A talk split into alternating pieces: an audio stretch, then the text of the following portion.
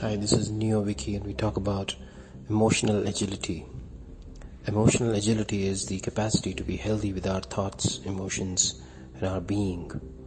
Our emotions need a level of gentle acceptance and compassion as they are not good or bad by themselves. Self hustling ourselves and trying to bring out only positive emotions does not work because when we suppress certain emotions, they get amplified or show themselves in some other form. We need to be compassionate and kind with the way we handle our difficult emotions, starting with accepting them. We then need to be curious and mindful about the difficult emotion, asking ourselves if this emotion is owning us or we are simply experiencing an emotion. We need to be courageous with our self understanding so that we can move forward in the direction of our values.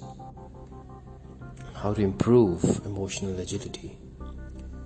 Bring self compassion in our experience by practicing resilience, honesty, and self motivation. Trusting yourself and your natural emotions instead of condemning them. You need to be kind to yourself. Imagining what your mentor or the wisest person you know or your idol would do in your difficult situation and see how the response is different. Thank you for listening. This is NeoViky.